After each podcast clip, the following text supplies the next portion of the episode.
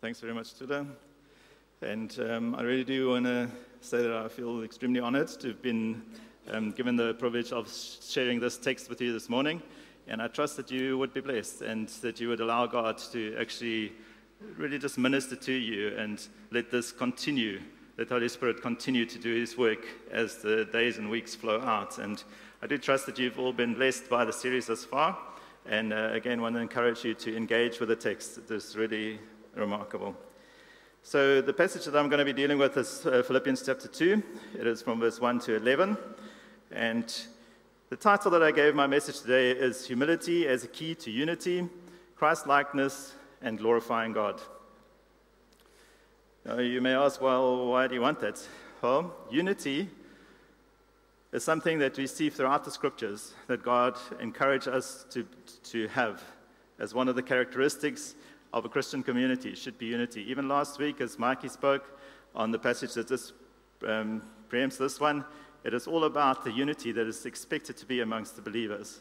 We see texts like Ephesians 4 encourages us to do everything possible to maintain unity. We see Psalm 30, 34 encourages us to live in unity because there God commands a blessing. It is throughout Scripture very important um, attribute for us to have in a community of believers. Christ likeness, you ask, well, that is the objective of every follower of Jesus, is to become Christ-like. I've used the term of apprenticeship, apprenticeship to Jesus, apprenticeship to a master, a leader. It is where you want to become like that one that you are apprenticed to, and we are apprentices of Jesus. And so we are encouraged to create Christ likeness within us. And we are going to be challenged by this text to imitate what Christ is showing us here today. And then uh, to glorify God. Well, People like John Piper and others say that the chief end of man is to glorify God. That is the greatest joy that we can ever have, is to live to the glory of God. And then humility, I believe, is the key to all these aspects. And this chapter today is all about humility. Even the heading is the humility of Christ. It is showing us what Christ did, his personification, as it were, of humility. And did you know that the only deity in the universe that are worshipped out there who has humility as an attribute is our Trinitarian God. Absolutely incredible. I believe that's the very fact why God and the Trinity can live in perfect harmony because there is humility amongst them.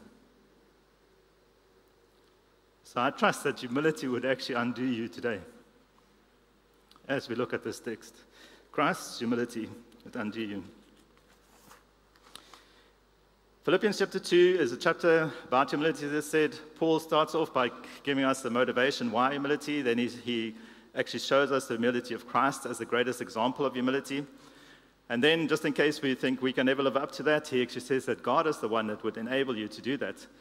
Then he picks up on giving us examples of two characters that everybody knew Timothy and Epaphroditus and how they modeled their lives around the humility of Christ. And so it is attainable. That is what God is saying. You can. It is a beautiful picture that's going to be painted, but it is attainable. That's the whole chapter. But today I'm just going to be able to deal with that first section. So let's read it together.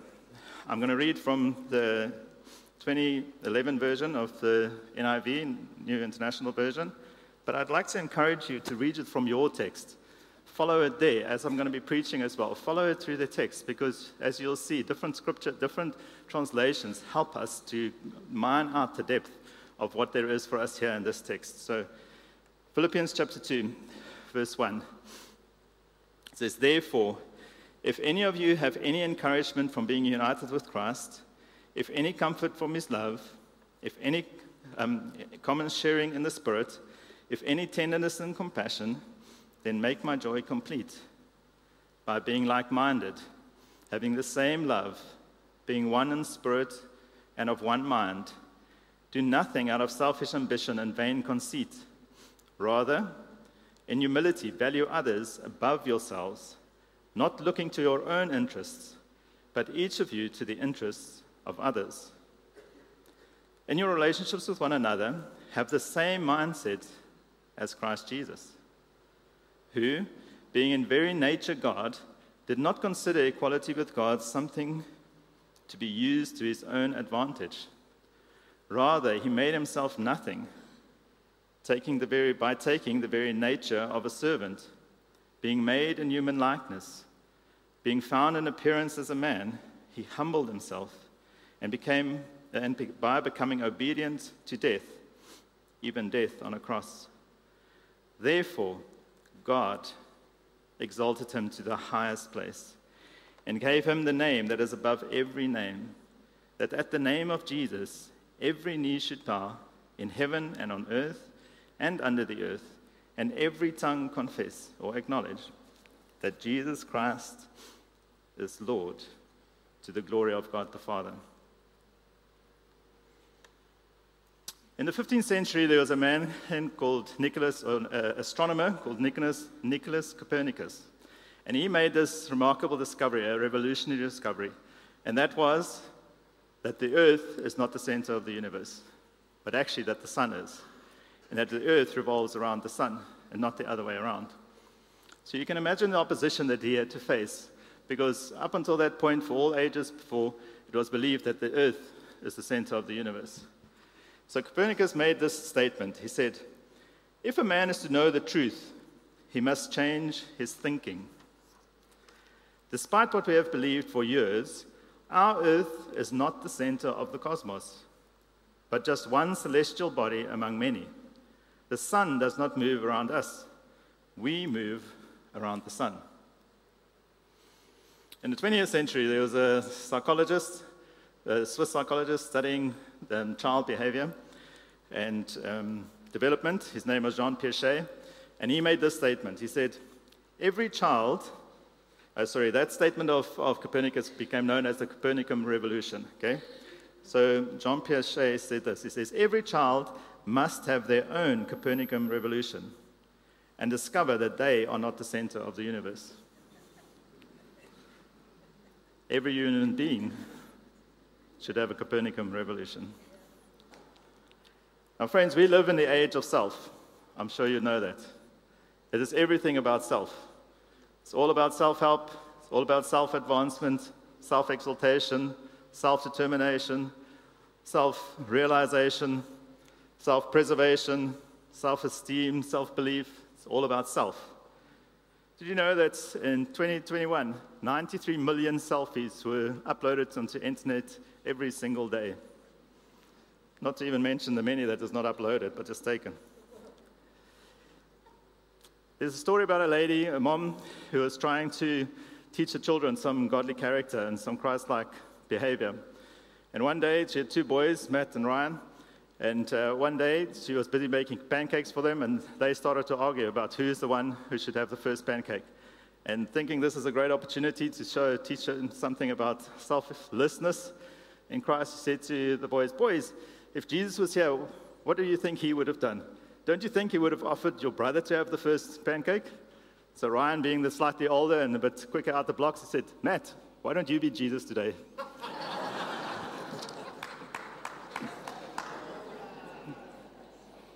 Isn't it so true?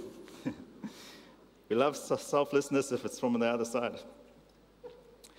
Now, the ultimate example of self exaltation we find personified in Satan.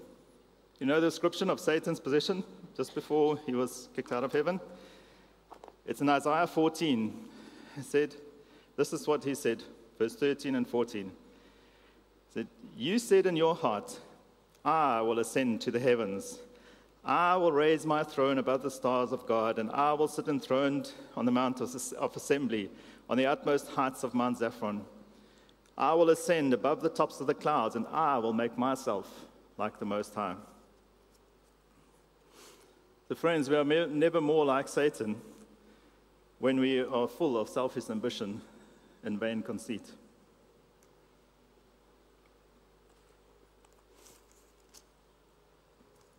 But let's get back into the text. So we see the first word here in the NIV of 2011 is therefore. It's not in all the other uh, Bibles, but all agree that that's the emphasis, the whole story works out. Everybody agrees that that's is uh, helpful to have it actually there, and that's what it implies. And whenever you see uh, therefore, you've got to ask yourself the question, what is it there for? Because it means that that which you're about to read is influenced by that which just preceded the text.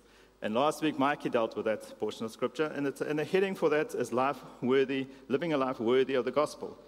And we saw there that basically two themes came out of that text. One is that unity should be characterizing Christian relationships, and that selfishness is the thing that destroys unity.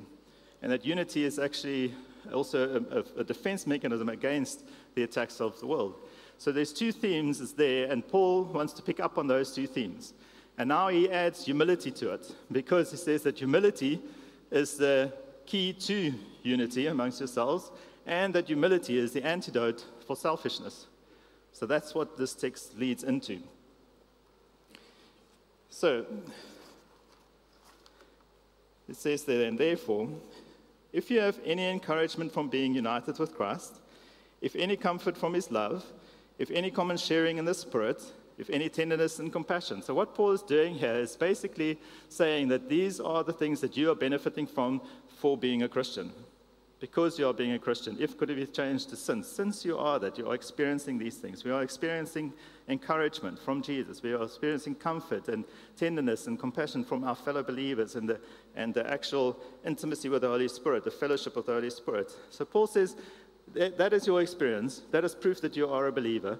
So now he says, this, what comes next, is what he expects to be expressed among you.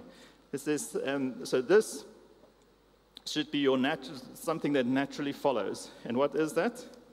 It is make my joy complete by being like minded, having the same love, being one in spirit and of one mind. In other words, he is saying for us, unity will express itself in uh, being of one mind. So, thinking the same way about things, having the same value system. There should be unity in love, there should be unity in spirit and in purpose of those among us. And then verse 3 and 4, it says, Do nothing out of selfish ambition and vain conceit. Rather, in humility, value others above yourselves, not looking for your own interests, but each of you to the interests of others. So, simply put, summarizing these four verses, Paul's, Paul's basically saying, because you are Christians, humility that produces unity and selflessness should characterize your relationships. Loaded statement. Now we know that for all the self help gurus and those who is all about the realization of self and self esteem and, and actually the motivational speakers of the day, that would not be their mantra. Their mantra is quite the opposite. It, is, it says that for you to make a success of your life, you have to have ambition to advance self, selfish ambition. They say that you should learn the skill of using your position and other people to further your own purposes. Total opposite. it said, they say that you need to have a healthy self esteem. Paul calls it vain conceit. And the word used in the Greek is kenodoxia. And kenodoxia describes a person who cherishes exaggerated ideas of their own importance. Isn't it just such a description of the world? May I remind you that that is the total opposite of the love that we just said should be. There should be unity and love, and the love expressed amongst us as a community. There are two qualities that Paul says should characterize a Christian community. One of them is unity that we dealt with, the other is love. Says, because of your love amongst you, that's what distinguishes you from the rest of the world. And the love that he encourages, we find in 1 Corinthians 4, verse 13. I mean, 1 Corinthians 13 from verse 47. And it says, Love is patient, love is kind, it does not envy, it does not boast, it is not proud, it does not dishonor others, it is not self seeking. Romans 12:3 says, Do not think of yourselves more highly than what you ought. So you see, friends, humility is the antidote to vain conceit. It's the antidote to selfishness. It is the antidote to pride. And humility is not thinking less of yourself. It's not having a degrading, low view of who you are. Humility is thinking of yourself less. In other words, it's having your mind full of Christ and of the interests and needs of others. but yet knowing who you are in Christ, having a full assurance of that, having a confidence and a boldness because of who you are. It's not a low self esteem, it's thinking of yourself less. We know that pride is probably one of the surest ways that you can set God as your opponent. And humility is one of the surest ways that you can get God on your side. Why do I say that? This text likes 1, 1 Peter 5, verse 5 and 6, repeated as well in James verse 4, 6 and 10. It says that. It says, God opposes the proud, but gives grace to the humble. Humble yourself, therefore, in the sight of God, or under God's mighty hand, that he may lift you up in his time. Proverbs says all that pride does is it breeds quarrels. 13:10 says that pride destroys, or uh, pride comes before destruction. in 6:18. See, pride enters the room saying, "Here I am, just look at me." Humility enters the room and say, "Ah, there you are. How can I help you? Or how can I be of a blessing to you?" Different, eh? Total opposites. Verse 5.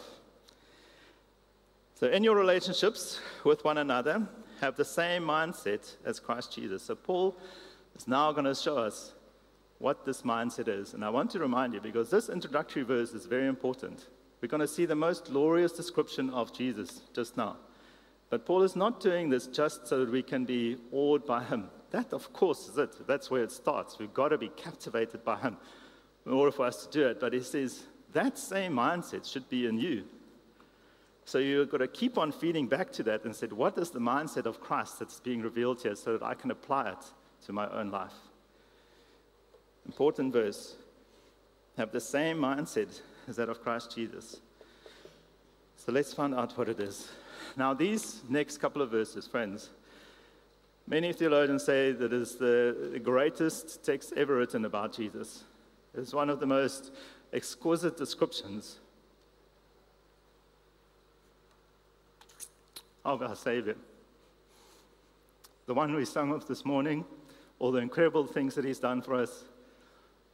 So I would encourage you to commit this passage of Scripture to memory and meditate on it many times. Let every line, every word have its full play in your life. And you will be a transformed person. You will see Christ's likeness flow out of you. That's what I believe. I think that is what Paul is getting at you. Sorry. So, many say that this portion of text was actually like a creed amongst the early believers and it became a hymn sung in the early church. So it is well worth meditating on it for hours and hours.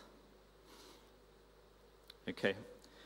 So Paul is going to introduce us now to this Jesus and show us basically the humility of Christ. But to fully understand it, he wants us to have a glimpse into the position that Jesus held before he came in human form. And so he puts in this line it's only a couple of words, but it is loaded with significance. It says, Who, describing Jesus, being in very nature God, the, NIV, uh, the ESV says, being in the form of God. So I want to draw your attention to a couple of these words. First of all, that very nature or form. The Greek word is morphe. And that Greek word means that morphe, or the form or very nature, means the essential essence of something, the true character that can never change. Very important. It is that which is true of a person or of, of some, something that can never change. Okay? Very important. And the other word is being. Being, there, has two significances about it. The one is the fact that it describes the same. It says it describes the essence of a substance the intrinsic qualities of that substance, being. Okay?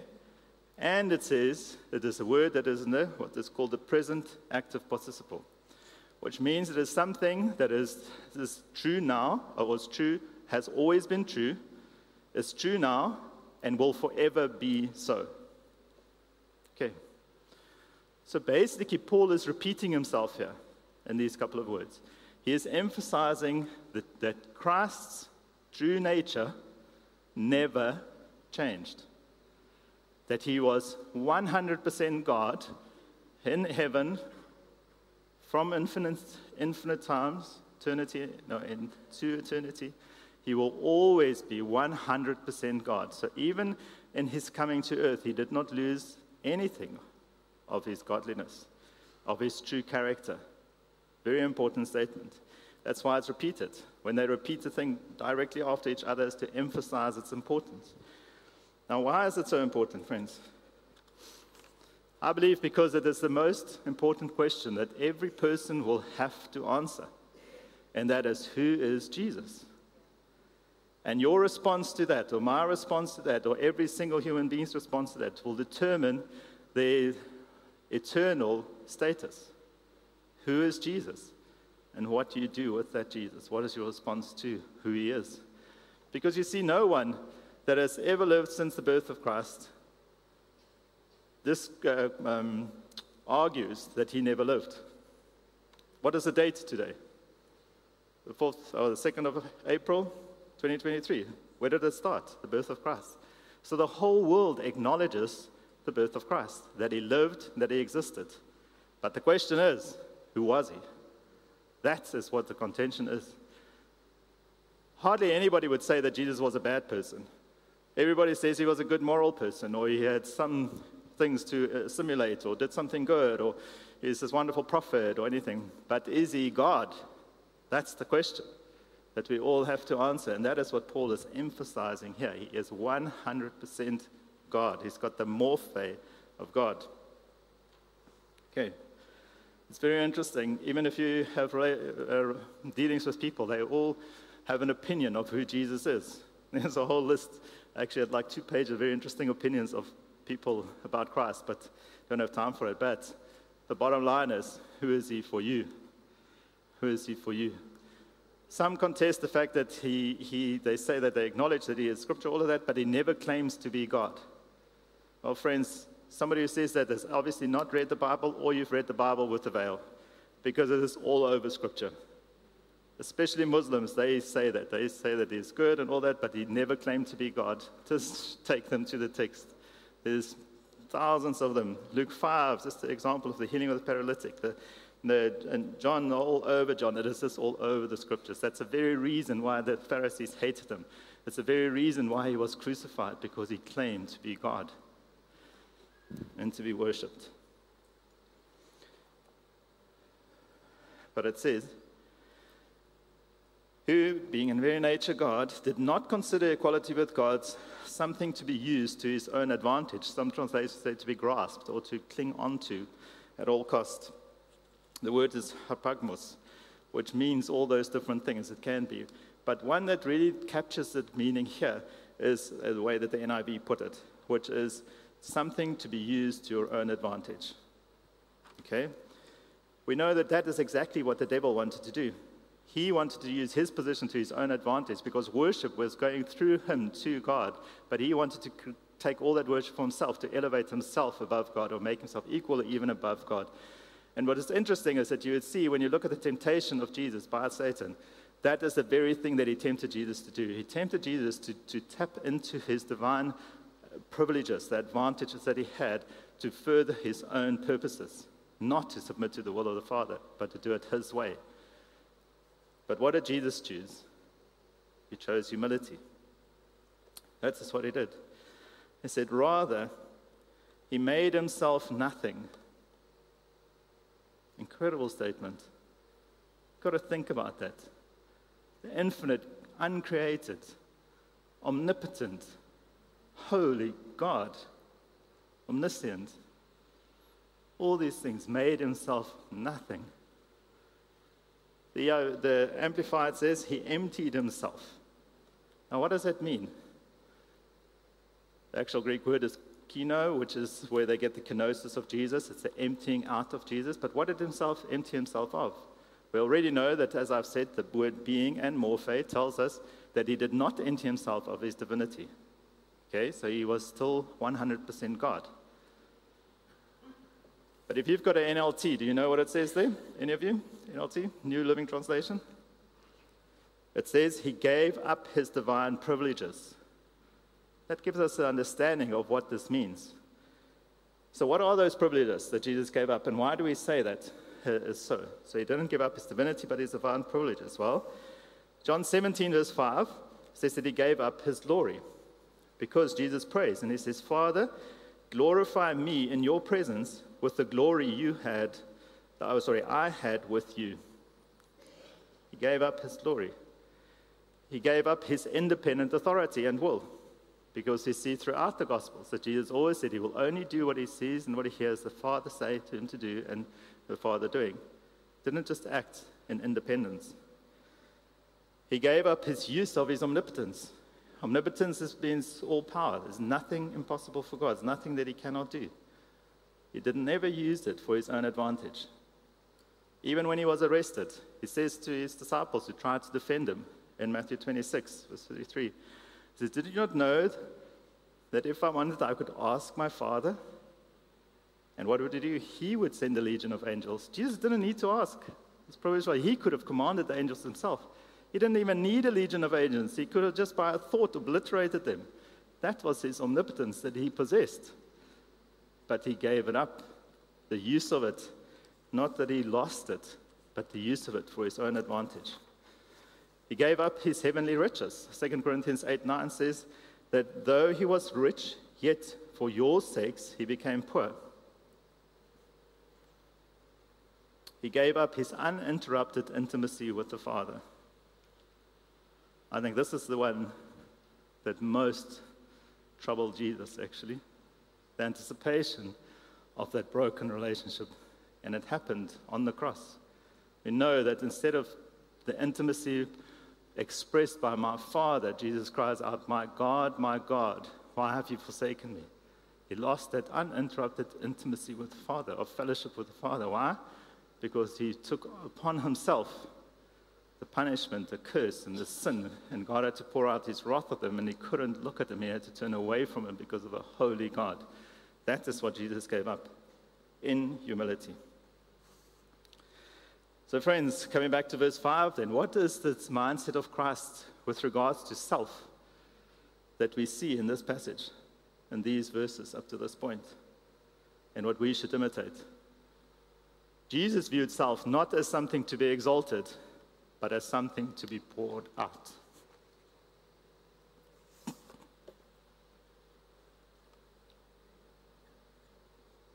He poured himself out for us. Yeah. So beautiful. okay, next. Verse 7, the rest of verse 7 says, Rather, he made himself nothing, remember? Emptied himself out. And how did he do this? By taking the very nature of a servant, being made in human likeness. So now, wait a minute. We see the same words here again. Very nature, ESV form, which refers to the morphe. So the essential character, attributes, everything of God is still there. He is that. So now, can he be two characters at the same time? That, friends, is the mystery of the incarnation. That's what theologians call the theanthropic nature of God. Theos for God, anthropy for man. He was both 100% man and 100% God forever. From when he came to earth, and he will retain that forever. So Jesus took on the nature of man. That is a massive expression of humility that he would do that. Because with that came limitations and many other problems, actually, in a way. The other is he didn't just come in the form of some royal person or some elevated VIP or anything, but that of a servant coming to serve you and me, the God of the universe, the creator of the universe, the omnipotent, magnificent, glorious Jesus, to serve you and me. That's the nature that he took on of a servant. Verse 8 says, he further expounds on this humility now of taking on this form. This and being found in appearance as a man, ESV again puts here form, but it actually makes it a little bit confusing because there is another word in Greek that is also translated as form, and that is the word schemos. And that's the one that is used here. And schemos is the outward appearance of something. So if you take a human being, our morphe, we would say is our DNA. It's who we are essentially as a human being. Everything being Homo sapiens, that is what you get, that is the morphe of humans. But the schemos is what changes as we grow up. We start off as two cells. Fertilization of the egg, there's a zygote. A zygote is this little blob of cells, a couple of cells, and then they mutate into, or they develop and grow into an embryo, and the embryo starts taking on some kind of a form, but it still looks pretty. Then the fetus is where it starts becoming, looking a bit like a human. And then you have the infant that is then born and it's a baby, but the proportions are still a big head, short arms, all those things. And it all grows until we reach adulthood. That is the schemos. So now, what is the significance of Jesus taking on this, the outward form? First of all, we see it, um, the proof of it, because nowhere in Scripture does Jesus just stand out in a crowd. John had to ask God to identify and form the Father and said the one on which the dove will come. So he couldn't even, there's nothing distinctive about him. He does not have a halo. Or that's the way he's been put in some pictures or paintings. He looks like normal man. We know that. Even Judas had to identify him with a kiss like any normal man. But there is more. There's, there is this which comes now, which is said that he humbled himself, becoming obedient to death, even death on a cross.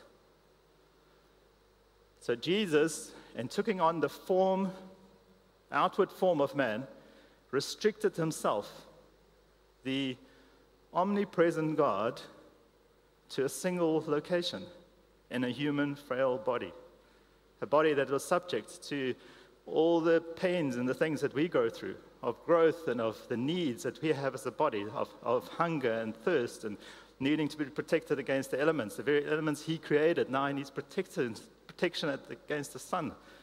And, you know, all those things. That is what Jesus did. That is the sign of his humility, that he took on the limitations of that body. And then to the point of actually dying a physical death he was raised again and physical. That is a big truth, friends, that gets contested. It is not that it's right here. That is what it is, what he did fully. But you know what else is about that fact? Is the fact that Jesus, in his human appearance form, experienced that death. And not just any death. That's why he adds twice. There's two significance about the fact that he adds death on a cross because it shows that that was the most brutal way of execution. And Jesus experienced it in flesh. He experienced every blow, every rip of the cat's claw of his flesh, of his body, like you and me would have if it was us. He did not tap into his divine ability to just blot it, block it out, and let it happen to a body that he is separate from. He was inhabiting that body, experiencing everything.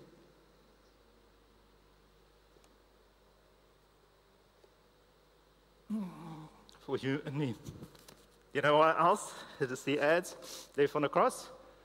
Because one of the things that Jesus had to do in his humility to grow to God's um, will for his life is that he had to take on the curse that is upon us you or mankind because of sin. And dying on a cross symbolizes that because Galatians 2, uh, 3.13 says that every curse is every man who hangs on a tree, referring back to Deuteronomy 21.33. So that's a symbolization of the fact that he took on the curse for us in his body, in his being.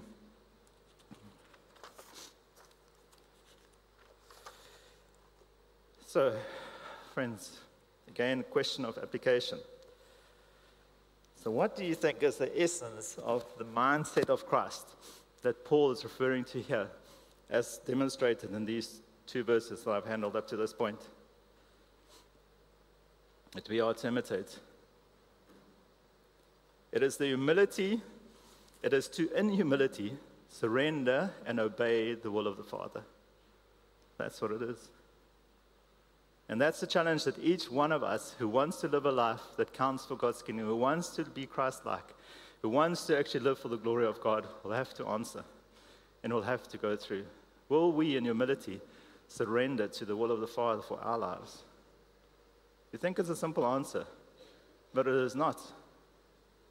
I believe that is the very thing that Paul wrestled with in chapter 1 when he said he does not know what to choose, whether he is to live or to die. Because he knew it wasn't the point of him not knowing what is best for him. He knew. He said to go to heaven was by far the better. There's no question about it. It's a total no brainer. But he was wrestling with what was the will of the Father. Because that was Paul's objective, is to do the will of the Father. And to let the will of the Father have its full play in his life. Surrender to it. Jesus, did he go through that? In the morphe of man, the schemos of man? He did. In the Garden of Gethsemane. That's where it was. He knew the will of the Father all along. But he said, Father, if there's any other way, can we do it? That way, please. But not my will, your will be done. And friends, I think that is the challenge that we all face so many times. I think our wrestle and prayer and all that should not be God, can I force my will upon you? And just pray and get whole will to pray and pray your will into being. It is not, it is pray, what is your will in this situation? What do you want for me? Even if it involves suffering, prolonged suffering, even if it means that I'm called to a country where I just don't want to be for the sake of the gospel. Even if it means that I live in a place proclaiming the gospel and there's an earthquake and everything is gone, can you still, in humility, submit and surrender to the will of the Father and obey it to the point of your cross, what it means for you? It says, verse 9, therefore, again the question, wherefore? You think it could be what follows that God exalts him because of him dying, dying on a cross? Yes, it is, but that is only a portion of it. The true essence of it is the fact that Jesus, in humility, surrendered to the will of the Father and obeyed it to the very end. For him, it meant to give up his divine privileges. God, we don't have divine privileges. There's never a question for us that we even give that up. it's amazing, yet we can so struggle with the privileges that we assume we should have as children of God, indoctrinated by prosperity and all those things. Can you give it up? So he's saying Jesus had to give that up. He had to take on the limitations of a physical body and go through it, live a perfect life of no sin in that form, not in his divine way, but in his, that form means he had to wrestle through things. He had to resist temptation like you and me would resist temptation. But he could do it, and God empowers us. It's in the next passage that we can do it. You'll see we can do it. So that is why I think it continues to say that God, then, therefore, it is because of him submitting to the will of the Father in humility and obeying it, that God exalted him to the highest place. No one else, not himself, God, meaning the Father, exalted Christ to the highest place. And what is that highest place? That highest place is the right hand of the Father. It is throughout Scripture. It's prophesied in the Old Testament, and the wrestle around that passages in Matthew, Mark, and Luke. Matthew 22, Mark uh, um, 12, and Luke 20, where it is whose son is the Christ. It is all about this thing. They quote the same verse. It is Psalm 110, verse 1, which says, My Lord uh, or the Lord, Yahweh, said to my Lord, Adonai, that um, sit at my right hand until I make the enemies a footstool for your feet. That is what's called the session of Jesus. You know, when Parliament is in session, all the different ministers take their seat of authority. This is the session of Christ. That is the argument that was in Scripture about who Jesus is. Because if he is the Messiah, he would be seated like it is here, in the highest place of authority. That's why after Jesus' death, he said, All authority has been given to me. He is seated in that place of authority at the right hand of the Father. That is what that refers to. And he says, and, and exalted them to the highest place and gave them the name that is above every name. What is that name? It's not Jesus. Jesus was a common name at the time. It just, it's Yeshua, meaning God saves. It is Jesus. It is not. It was Adonai, which is, see, which is Lord. It is the Hebrew version of Lord Adonai, because Adonai means sovereign ruler. In the New Testament, it's translated as the Greek is Kyrios. Kyrios means supreme ruler. That is the name that he is speaking about here, and you'll see it in the last line. So he gave him the name that is above every name, that at the name of Jesus, every knee should bow in heaven and on earth and under the earth, and every tongue acknowledge that Jesus is Lord. Jesus Christ is Lord. And that would be to the glory of God. So, what Paul is saying here is that he is declaring that it is God, the Father, that will exalt Jesus and has done so now, but in that point still would exalt him to the highest place of authority in the universe because of Jesus' humility. Remember those verses in Peter, James? If you humble yourself, God will exalt you. So it's a picture of that, showing that, but it is also because of Jesus' humbly submission to the Father, that the Father exalts him in the fulfillment of all those things that he had come to do, the fulfillment, the accomplishment of his mission. And, and it further states then that Paul says that God will be the one to make sure that every single person that's ever lived will acknowledge, will declare that Jesus is Lord. He is Adonai. He is the one that would rule and would reign forever. And we see this has actually been prophesied beautifully in the Old Testament. And one passage I want to draw your attention to is Daniel. In Daniel's vision, Daniel 7, verse 13 and 14, he says, In my vision at night I looked, and there before me was one like a son of man. You know that phrase? Son of man. Coming with the clouds of heaven, he approached the Ancient of Days and was led into his presence. He was given authority, glory, and sovereign power. All nations and peoples and of every language worshipped him. His dominion is an everlasting dominion that will not pass away, and his kingdom is one that will never be destroyed. This, friends, is why the Pharisees got so upset when Jesus gave himself the title Son of Man because in so doing so, they knew that he claims to be the promised Messiah, the one that would be exalted to the highest place of authority in the universe and will be worshipped forever and ever, will have all authority, all dominion, everything put under him. So, friends, we see the fulfillment of that, the picture of that in Revelations 5. Revelation 5, where Paul has this vision of this, this glorious fulfillment where there's a wholesale worship of the Father and the Son as Lord. It says in verse 13, Revelation 5. Then I heard every creature in heaven and on earth and under the earth and on the sea and all that is in them saying, To him who sits on the throne, that's the Father, and to the Lamb, that is Jesus, be praise and honor and glory and power forever and ever. So, willingly or begrudgingly, you and me are going to acknowledge that Jesus Christ is Lord is Adonai, sovereign ruler, supreme ruler. So, my final question to us then is how do we glorify God in our bodies or in our lives? And of course, Paul answers to that is take on the mind of Christ. And I ask you again, what is this mind of Christ? The mind of Christ was to live in humility, in full surrender and submission to the will of the Father and obedience to it to the very end. That's what we've been called to. So, in closing, I said in my title that humility is the key to unity, Christ likeness, and to glorify God. But I believe that what God is saying to you and me here today from this passage of Scripture is don't follow the way of the world by trying to exalt self.